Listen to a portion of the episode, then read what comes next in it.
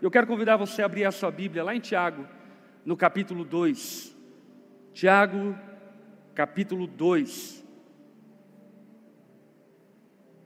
Essa carta é uma carta muito especial e que foi vítima, inclusive, de muito debate no período da reforma protestante.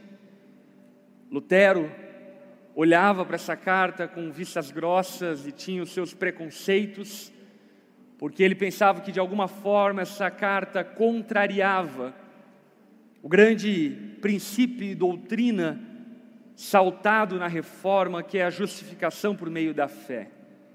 Porém, fica-se evidente que Tiago não estava contrariando a justificação por meio da fé, mas ele estava dando um selo de qualidade da fé que salva. João Calvino mesmo afirma algo muito precioso a respeito disso, quando ele diz que a fé que nos salva, ela não está só, ela está acompanhada de obras. E essa é a grande ênfase de Tiago. Ele conduz esses crentes judeus, naquele contexto, que haviam se convertido a Cristo e crido no Messias, a praticarem aquilo que eles afirmavam crer. Portanto, a ênfase de Tiago ao longo da sua carta é justamente essa condução para a prática da fé. E hoje eu quero compartilhar com vocês a palavra a partir do capítulo 2, do verso 1 em diante. O título da mensagem que eu quero compartilhar com os irmãos é Deus não tem favoritos. Repita comigo: Deus não tem favoritos. Olhe para quem está ao teu lado e diga: Você não é o favorito de Deus. Amém. Vamos ler o versículo 1. Meus irmãos, como podem afirmar que têm fé em nosso glorioso Senhor Jesus Cristo, se mostram favorecimento a algumas pessoas. Se, por exemplo, alguém chegar em uma de suas reuniões, vestido com roupas elegantes e usando joias caras, e também entrar um pobre com roupas sujas, e vocês derem atenção ao que está bem vestido, dizendo-lhe: sente-se aqui neste lugar especial. Mas disserem ao pobre: fica em pé ali, ou sente-se aqui no chão, essa discriminação não mostrará que agem como juízes guiados por motivos perversos? Vamos orar, baixe sua cabeça, feche seus olhos, vamos conversar com o Senhor.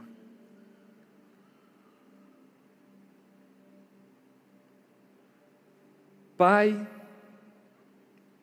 nós carecemos da Sua palavra, temos fome de Ti, temos sede de Ti. Nutra a nossa vida nessa manhã, uma vez mais, com alimento sólido, que nos transforma e nos liberta. Pai, nós honramos a Ti, amamos a Ti e reconhecemos que há um só Deus nos céus, na terra e debaixo da terra, e não há outro como Tu, Pai, Filho e Espírito Santo. Jesus seja bendito, adorado, entronizado Obrigado por seu sacrifício em nosso favor. Obrigado por nos salvar enquanto estávamos perdidos. Obrigado por dar-nos valor quando não tínhamos valor. Obrigado, Jesus, porque o Senhor não fez acepção de nós em seu amor, mas nos incluiu de forma graciosa e misericordiosa na sua salvação. Nós te louvamos, Jesus. Tu és um nome que está acima de todo nome. O padrão, a régua de medida, o Alfa e o Ômega. Seja entronizado, adorado, bendito Jesus. Espírito Santo, Espírito de poder, venha sobre nós essa manhã, converta os nossos corações pecadores, leva-nos cativos à Sua vontade, liberta-nos das prisões do pecado que habita em nós e faz-nos viver a Sua vontade por amor e para a glória do Seu nome que nós oramos. No nome de Jesus. Amém e amém.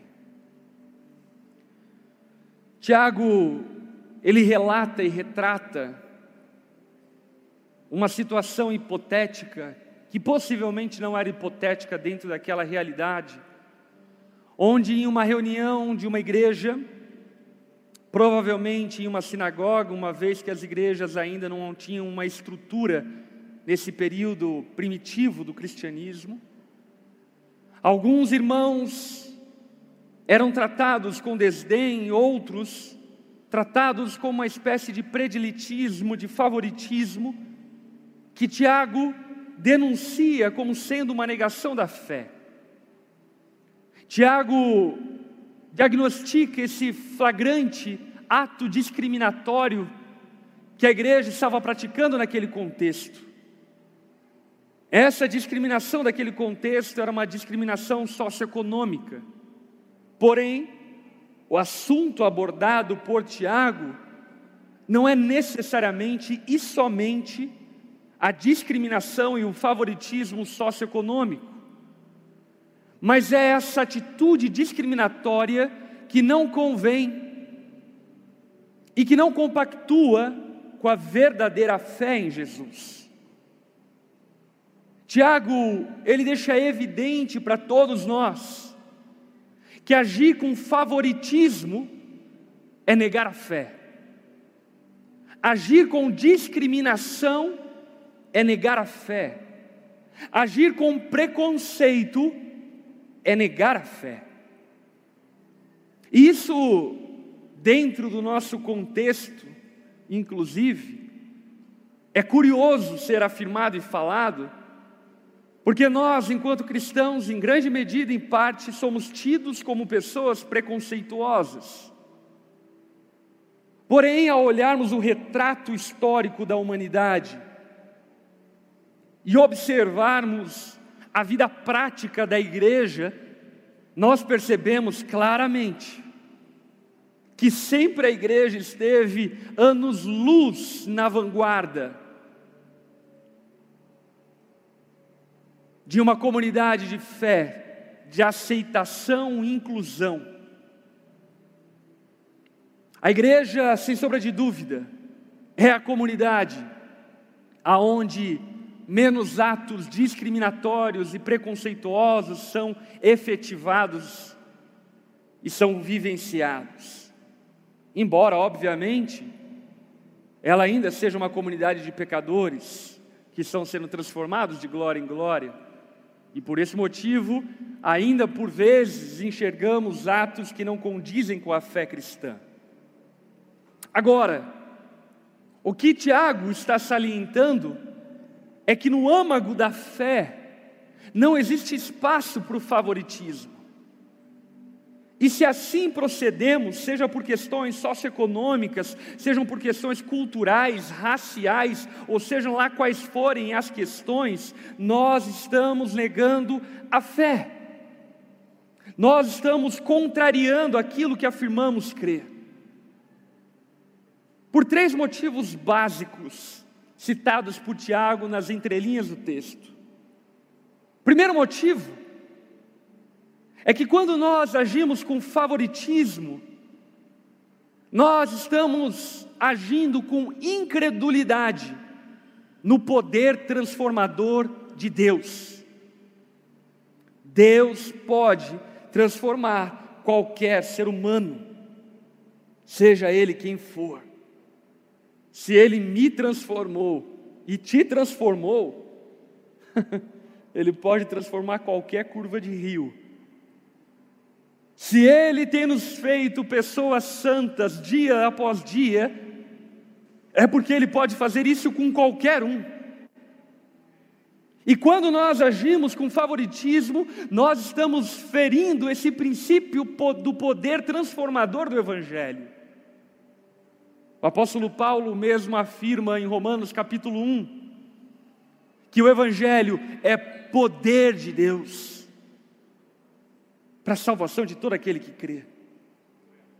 Não devemos agir com favoritismo, porque não há um ser humano que Deus não seja poderoso e suficiente para transformar. O sangue de Jesus é valioso e mais valioso do que multidões de pecados. O poder do Espírito Santo é mais poderoso do que o poder do pecado. Portanto, não devemos agir com favoritismo, predilitismo, preconceito, discriminação, sectarismo, porque Deus é poderoso para transformar qualquer um.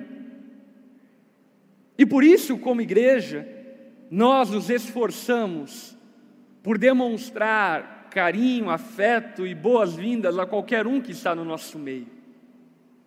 Certamente existem aspectos na minha, na sua e na vida daqueles que ainda virão para a igreja que precisam ser transformados e mudados por Deus. Porém, eu e você não temos o direito de descrer que Deus possa transformar qualquer um.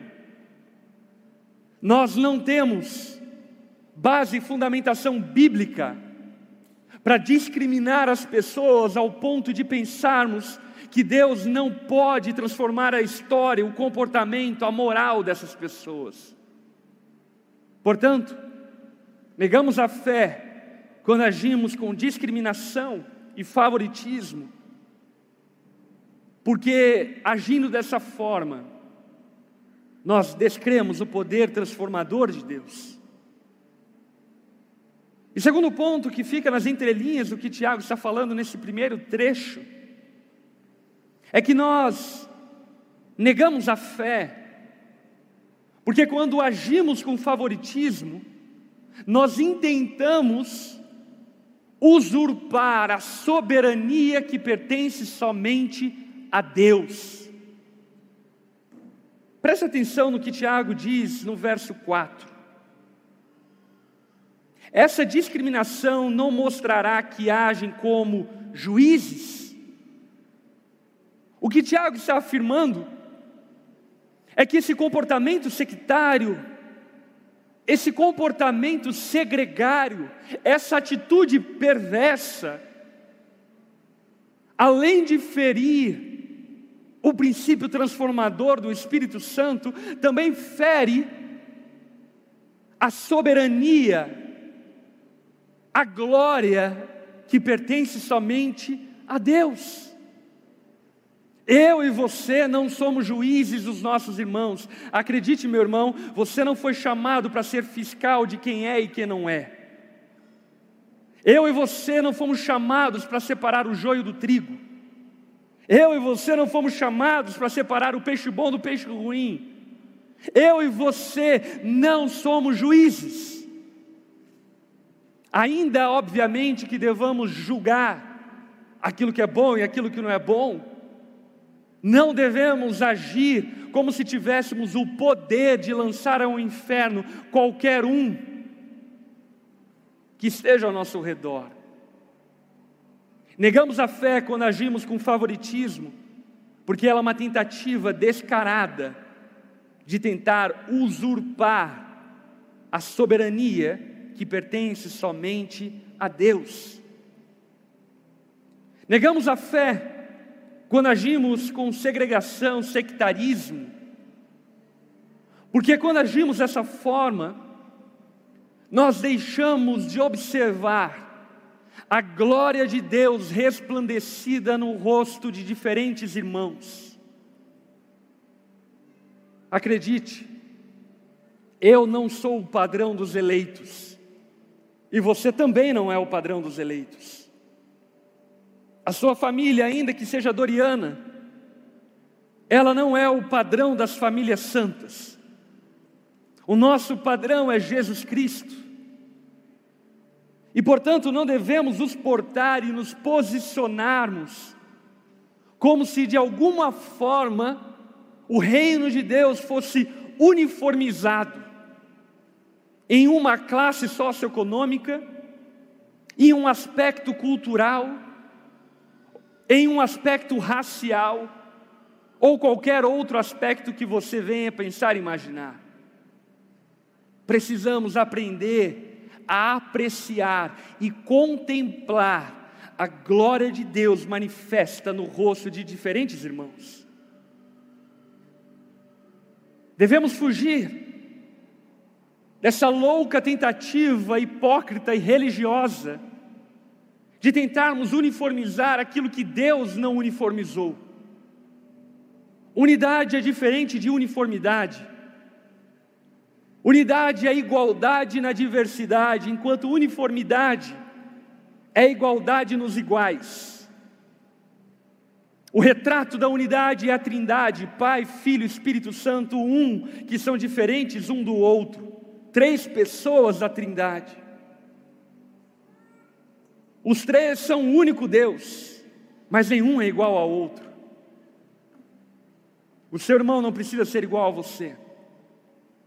E eu e você precisamos apreciar a glória de Deus resplandecida no rosto dos nossos diferentes irmãos. Deus tem me dado a graça de viajar para muitos lugares do Brasil e do mundo e poder ter comunhão com diferentes denominações, tradições teológicas. E eu posso afirmar para você que nos lugares que eu menos esperava encontrar amor por Jesus, eu encontrei. E talvez os lugares onde eu mais esperava encontrar fé, autenticidade, genuinidade, eu não encontrei. Precisamos perceber que cada um de nós é uma parte do corpo de Cristo e expressa e revela um pouco de Cristo.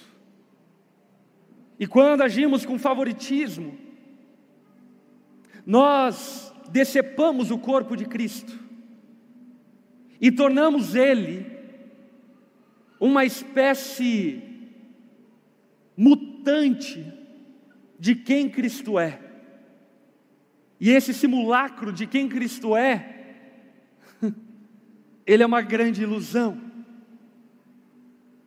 A igreja é o ambiente santo, onde gente de toda língua, povo e nação se reúne, onde pessoas com uma ancestralidade diferente, com origens familiares, culturais diferentes, contemplam e adoram o mesmo Rei Senhor dos céus e da terra. Portanto, agir com favoritismo, com segregação, com sectarismo, com diferenciação, é negar a fé. Eu não sei se você percebe, mas o que Tiago está falando é que não existe espaço no cristianismo para pessoas preconceituosas e discriminatórias. Ainda que possamos, por vezes, cair e incorrer nesse pecado, que saibamos que o padrão de santidade estabelecido por Deus não contempla a discriminação. A palavra é muito clara em dizer que Deus não faz acepção de pessoas. Amém? Nem em seu amor, nem em sua ira também. Que fique evidente isso. Deus não faz acepção de pessoas, Deus não rejeita um coração quebrantado e contrito, seja qual classe econômica for, seja qual linha de nobreza familiar ou não ele carregue. Todo aquele que se humilhar e se quebrantar diante de Deus encontrará o seu favor e graça. Tiago complementa esse raciocínio no verso 5, afirmando o seguinte: Ouçam, meus amados irmãos, note que ele está falando para a igreja. Não foi Deus que escolheu os pobres deste mundo para serem ricos na fé. Não são eles os herdeiros do reino prometido, aqueles que o amam? Tiago, diante dessa tendência discriminatória vivenciada por essa igreja, ele chama atenção para isso. Eu não sei se você sabe, mas no contexto da igreja primitiva, a maioria da igreja era formada por pessoas pobres. Até porque os cristãos primitivos eram alvo de discriminação, preconceito, boicote, e por esse motivo, se não eram pobres, grande parte empobrecia ao converter-se ao Evangelho. E aí então Tiago destaca dizendo: Meus irmãos, como vocês podem discriminar os pobres que entram na reunião de vocês, se vocês eram pobres e Cristo os aceitou? Qual é o pensamento de vocês para comportarem-se e agirem dessa forma. Tiago está denunciando e anunciando para aquela igreja algo elementar. Na família de Deus, nós somos os filhos, e Deus é o Pai. E é o Pai que escolhe os filhos que pertencerão a essa família. Eu, você, nenhum de nós temos poder ou autoridade para escolher quem é filho ou quem não é filho. É Deus quem escolhe aqueles a quem Ele quer, não somos nós. É Deus quem chama para pertencer a Ele aqueles a quem Ele quer, não somos nós, e por um acaso temos nós o direito de rejeitar aqueles a quem Deus escolheu? Pode o barro dizer para o oleiro que ele não quer ser dessa forma? Pode o barro dizer para o oleiro qual é a porção de barro que o oleiro tem que escolher? Certamente que não. Portanto, ainda que seja um desafio para a nossa natureza pecaminosa, devemos aprender a amar os escolhidos de Deus. E Deus tem cada escolhido, né? Vamos abrir o coração agora? Deixa eu abrir meu coração como pastor. Tem tanta gente que, meu Deus do céu. Por que, Senhor? Por que que você escolheu tal pessoa? Tem tanto crente chato, inconveniente, tanta gente maluca na igreja de Cristo, sim ou não? A começar por nós. Mas Deus escolheu, e não somos nós que devemos ferir esse ato da soberania de Deus. Não, pastor, eu acho que os arminianos não são da família de Deus, ou os calvinistas não pertencem a Deus, ou os históricos, os pentecostais, ou os neopentecostais não pertencem a Jesus. Quem sou eu, quem é você, para dizer quem é e quem não é? Quem somos nós para colocar o dedo na cara de Deus e dizer: não, Deus, você errou em escolher tal pessoa? Por que você foi escolher logo o meu ex-namorado, a minha ex-namorada? Como você pode escolher tal pessoa com tal passado? Sabe, meus irmãos, em outras comunidades e ajuntamento de pessoas, existe espaço para essa segregação, mas na igreja de Cristo não existe. Por esse motivo, nós deveríamos receber bem e agir amavelmente com qualquer pessoa que estivesse no nosso meio. Eu ainda sonho que Deus transforme a nossa cultura joinvilense, por vezes oriunda da Alemanha, e nos faça pessoas mais calorosas na recepção uns dos outros. Ok, que a pandemia a gente dá uma aliviada, né? Não dá para abraçar, beijar e assim por diante.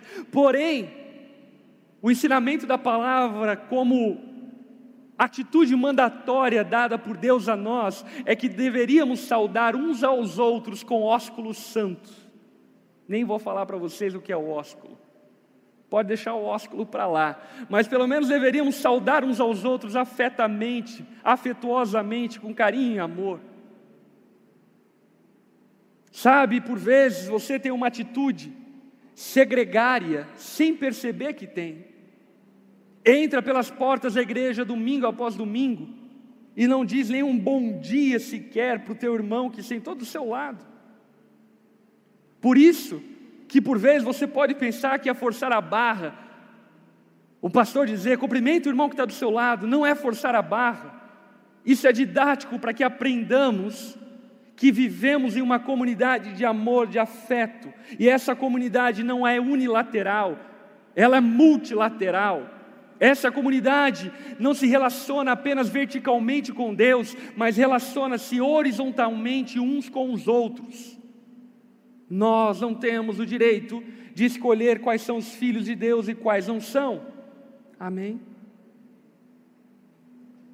Verso 6. Mas vocês desprezam os pobres não são os ricos que oprimem vocês e os arrastam aos tribunais? Não são eles que difamam aqueles cujo nome honroso vocês carregam? Sem dúvida, vocês fazem bem quando obedecem à lei do reino, conforme dizem as Escrituras: ame ao seu próximo como a si mesmo. Tiago ele está demonstrando para aquela igreja que ela não deveria usar o padrão de relacionamento interpessoal que o mundo usa. Que ao nos convertermos a Cristo, deveríamos reformular o padrão de valorização do ser humano. Tiago, ele está apontando para uma nova forma de avaliar e relacionarmos uns com os outros. Por quê? Porque fora das paredes do reino de Deus, fora das muralhas da cidade santa, as pessoas são valorizadas por aquilo que têm e possuem, sim ou não? Mas na igreja de Cristo não é assim. Na igreja de Cristo, não é as suas posses que o torna importante e valioso. Na igreja de Cristo, não é o seu patrimônio que te faz mais amado ou menos amado, mais aceito ou menos aceito, até porque todos nós deveríamos saber que no reino de Deus, nós entendemos e cremos que todo ouro, toda prata pertence ao Senhor, viemos nu para esse mundo e nu sairemos dele. Portanto, o sistema de valor no qual faz-nos amarmos uns aos outros não é o sistema de valor do mundo que valoriza as pessoas por aquilo que elas possuem. Que no nome de Jesus você seja liberto disso, inclusive, de pensar que o seu valor está atribuído à quantidade de bens e posses que você tem. Tiago, ele não está sugerindo uma ideia marxista. Tiago ele não está sugerindo uma luta de classes, a burguesia e o proletariado. Não, essa não é a fala de Tiago. O que Tiago está falando é que na igreja de Cristo, no reino de Deus, ricos e pobres não têm valor por aquilo que têm ou deixam de ter. Ricos e pobres, no nosso caso, sentam na mesma cadeira de plástico preta. Ricos e pobres, ambos devem escolher o seu lugar para se assentar, e se chegarem atrasados, talvez não vão sentar em um bom lugar. Ricos e pobres, quando fazem muito calor nesse prédio, passam calor e soam. Ricos e pobres, devem ser tratados com igualdade no reino de Deus, porque o valor não está naquilo que possuímos. Ricos e pobres devem ser generosos, fiéis nas suas contribuições. ricos não estão aliviados da sua responsabilidade de dar ao Senhor a parte que pertence a Ele, porque tem muita riqueza. Talvez existam alguns irmãos entre nós que têm um salário por mês de 100 mil reais, e talvez outros que vão trabalhar uma vida inteira para ganhar 100 mil reais. O rico não está dispensado de dar a parte que pertence ao Senhor, não, porque eu ganho muito recurso, então se eu der 5 mil reais, já é muito. Não, no reino de Deus não funciona dessa forma. No reino de Deus, precisamos compreender que o valor das pessoas não estão naquilo que elas possuem e têm. Tiago complementa esse raciocínio, afirmando no verso 7, e indagando a igreja, dizendo: Olha, não são os ricos que oprimem vocês e os arrastam aos tribunais. O que Tiago está sugerindo é que talvez aqueles crentes eles estavam fazendo essa segregação, esse favoritismo entre ricos e pobres, porque os ricos oprimiam eles. Então, por oprimirem a eles, eles tinham medo de tratar os ricos com igualdade dentro do ambiente da igreja. E isso nos leva a um outro ponto. Qual ponto? O seu valor no reino de Deus não é medido por aquilo que você pode fazer. Ah, pastor, eu tenho uma voz incrível. Até os demônios têm voz incrível. Não é o que podemos fazer que nos dá valor. Ah, eu tenho uma influência política notória. Pouco importa. A igreja nunca precisou da política para existir. Ah, mas eu tenho uma influência, eu sou famoso, eu sou uma celebridade pouco importa. Na igreja de Cristo, todos nós somos filhos do mesmo Pai e irmãos uns dos outros. Se fora das paredes do reino de Deus, o seu valor está atrelado àquilo que você pode fazer, no reino de Deus, o seu valor não está atrelado naquilo que você pode fazer. Então, por que devemos dar valor às pessoas. Por que as pessoas são importantes no reino de Deus? Simplesmente as pessoas são importantes no reino de Deus porque Jesus deu valor a elas. A sua importância não é por aquilo que você possui ou pode fazer, a sua importância é porque Jesus deu importância a você. E Ele deu importância a você quando te formou, te criou, conforme a sua imagem e semelhança. Todo ser humano, escute isso, todo ser humano carrega a imagem de Deus, ainda que distorcida, ainda que precisando ser limpa, todo ser humano carrega a imagem de Deus, portanto, nós, enquanto povo de Deus, enquanto família de Deus, deveríamos valorizar o ser humano, porque de alguma forma ele tem a imagem de Deus impressa nele. Não importa os seus desvios morais.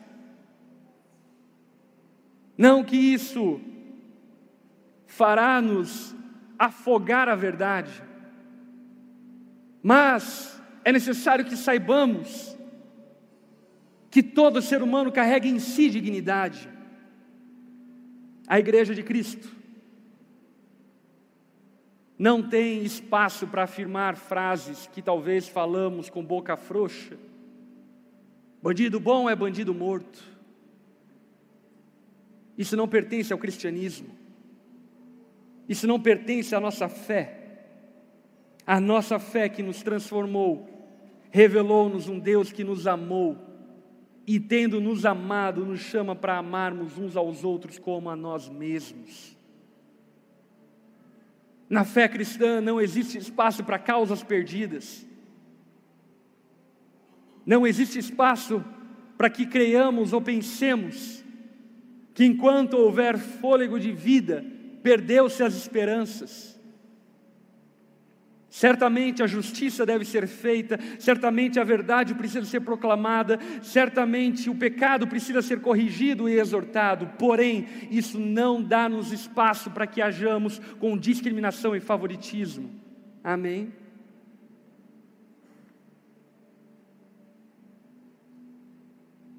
Verso 9.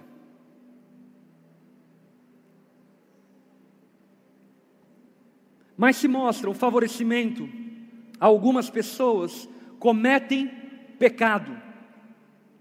Repita comigo: agir com favoritismo é pecado. Agir com favoritismo é pecado.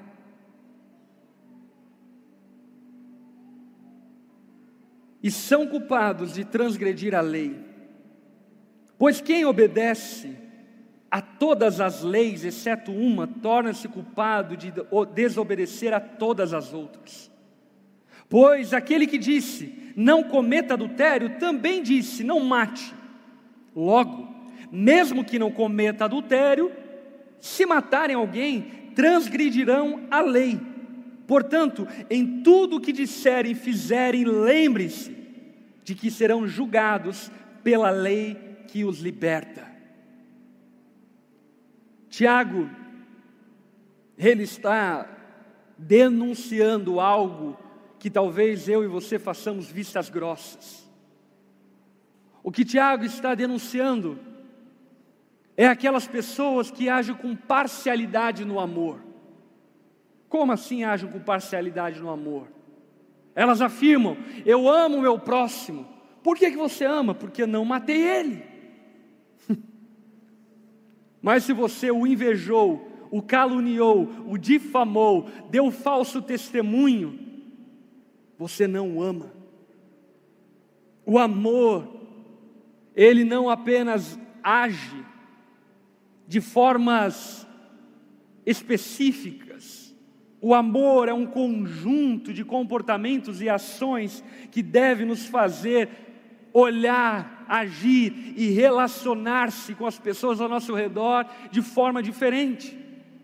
O que Tiago está dizendo é que no amor não existe parcialidade. Não é suficiente que você não adultere a sua esposa. Não é suficiente que você diga, não, eu nunca traí a minha esposa, mas durante a madrugada você fica vendo pornografia.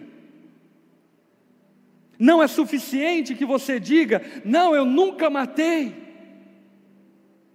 Mas se na internet você comete homicídios diários digitais, não é suficiente nós amarmos conforme nos convém. Não é suficiente dizermos que amamos se apenas não matamos ou não adulteramos, precisamos compreender que a lei de Deus, que é o amor, é muito mais completo do que apenas não matar e não adulterar. Inveja, cobiça, ódio, porfia, vingança, mentiras e tantas outras atitudes pecaminosas denunciam a ausência de amor que temos uns pelos outros. E o convite de Tiago a nós é que exercitemos genuinamente a nossa fé. E o exercício genuíno da nossa fé é amarmos uns aos outros, não com parcialidade, mas com totalidade.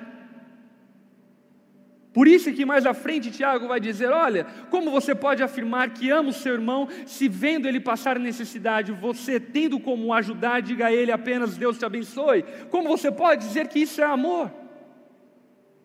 Ok, todos nós queremos ouvir um Deus te abençoe, mas o amor não pode agir com parcialidade.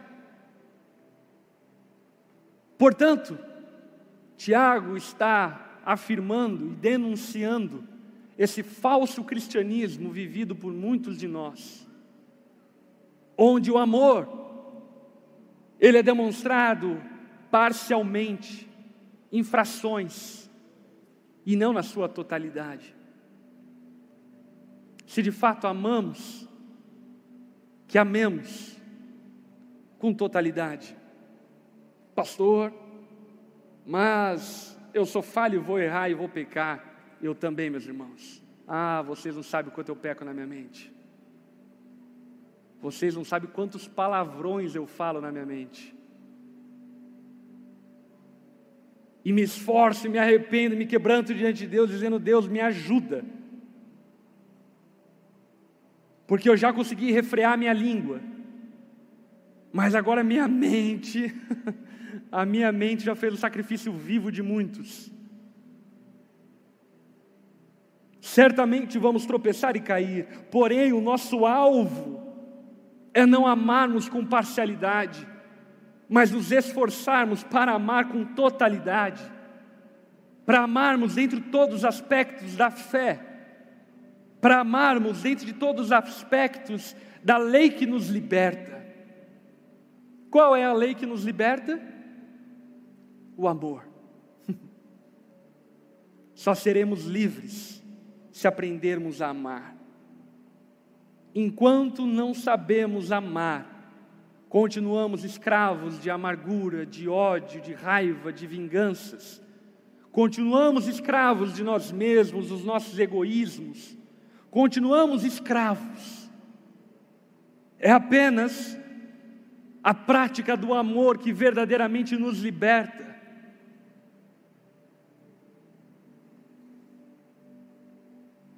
Tiago finaliza esse trecho que eu gostaria de compartilhar com os irmãos essa manhã, no verso 13, dizendo o seguinte: Não haverá misericórdia para quem não tiver demonstrado misericórdia. Não haverá misericórdia para quem não tiver demonstrado misericórdia. Mas se forem misericordiosos, haverá misericórdia quando forem julgados. O que Tiago está dizendo não é que nosso ato misericordioso com os nossos irmãos é o preço da nossa salvação. Mas o que Tiago está dizendo é que uma atitude misericordiosa é o atestado, é a averiguação, é o raio-x, é a confirmação de que recebemos misericórdia. O que Tiago está fazendo é remontando a parábola do servo impiedoso. Essa parábola, narrada por Jesus, conta acerca de um senhor que tinha um servo, e esse servo devia uma fortuna ao seu senhor, uma fortuna impagável, um trabalho de uma vida inteira não seria suficiente para pagar tal dívida. E ele então, trabalhando e tentando pagar aquilo, chegou um momento que ele caiu em si e percebeu: eu nunca vou conseguir pagar. Então ele chega até o seu Senhor e clama por misericórdia e perdão. O seu Senhor o perdoa e diz: Ok, não precisa mais pagar, você está livre dessa dívida. Agora, esse servo tinha um conservo, e esse conservo tinha uma dívida infinitamente inferior aquela qual o seu senhor tinha para com o senhor dele. E ele então chega ao seu senhor e clama por misericórdia de igual forma: me ajuda, eu não consigo pagar a sua dívida. E o seu senhor age de maneira impiedosa e diz: Não, não irei perdoar, que você seja lançado no cárcere até que pague o último centavo que você me deve. Então, Big Boss ouviu falar daquilo que havia ocorrido e acontecido. E ele chamou então seu servo e disse: Eu não usei de misericórdia para com você. Como você pode ter restringido misericórdia para com o seu servo? Porque você agiu dessa forma. Você será lançado no cárcere e ficará lá até pagar tudo o que me deve. O que essa parábola está narrando é um Deus que usou de misericórdia com todos nós. Ei, a misericórdia do Senhor para comigo, para com você, é imensurável, sim ou não? E agora eu e você, temos, preste atenção, a obrigação de agirmos com misericórdia com aqueles que nos ofendem. E se não agirmos dessa forma, saiba que a fé que nós temos, ela também não pode nos salvar. Haverá misericórdia para aqueles que forem misericordiosos. Porque a grande conclusão que nós chegamos a partir de tudo que Tiago está falando é: Deus não tem favoritos. Ele salva quem Ele quer. Amém. Baixe sua cabeça, feche seus olhos.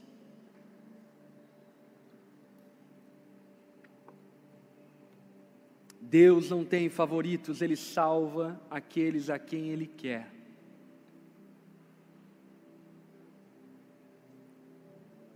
Meu irmão,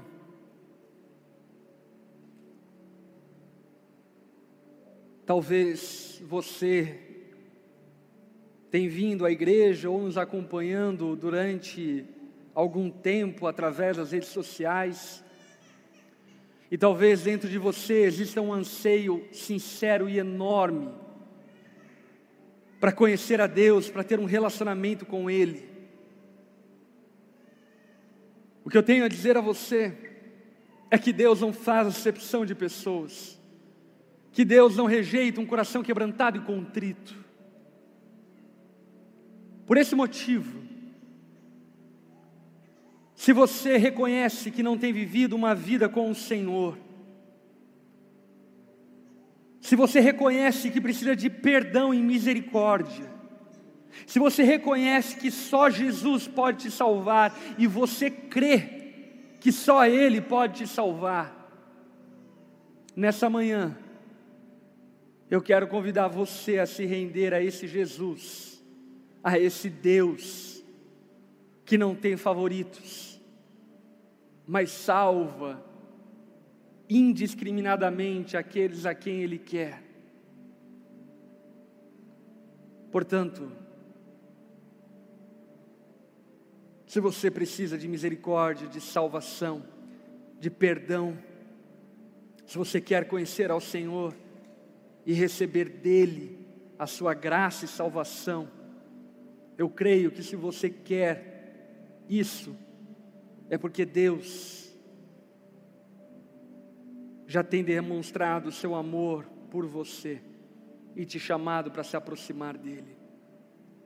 Se você é essa pessoa, Onde você estiver, de cabeça baixa, olhos fechados, eu quero convidar você a repetir uma oração comigo,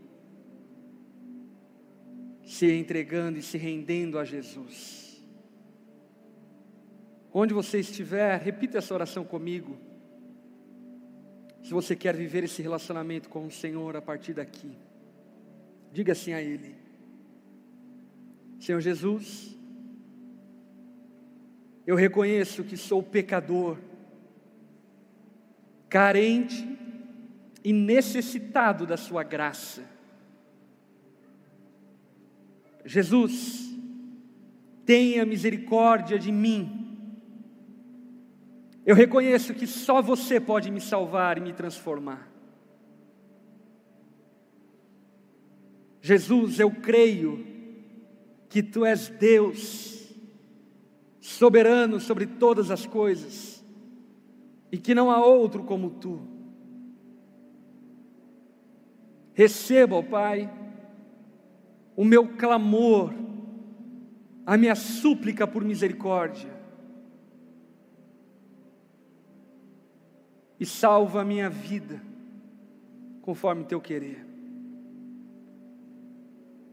Faça isso, Jesus por amor ao teu nome, e através do seu nome que eu oro, no nome de Jesus. Amém e amém.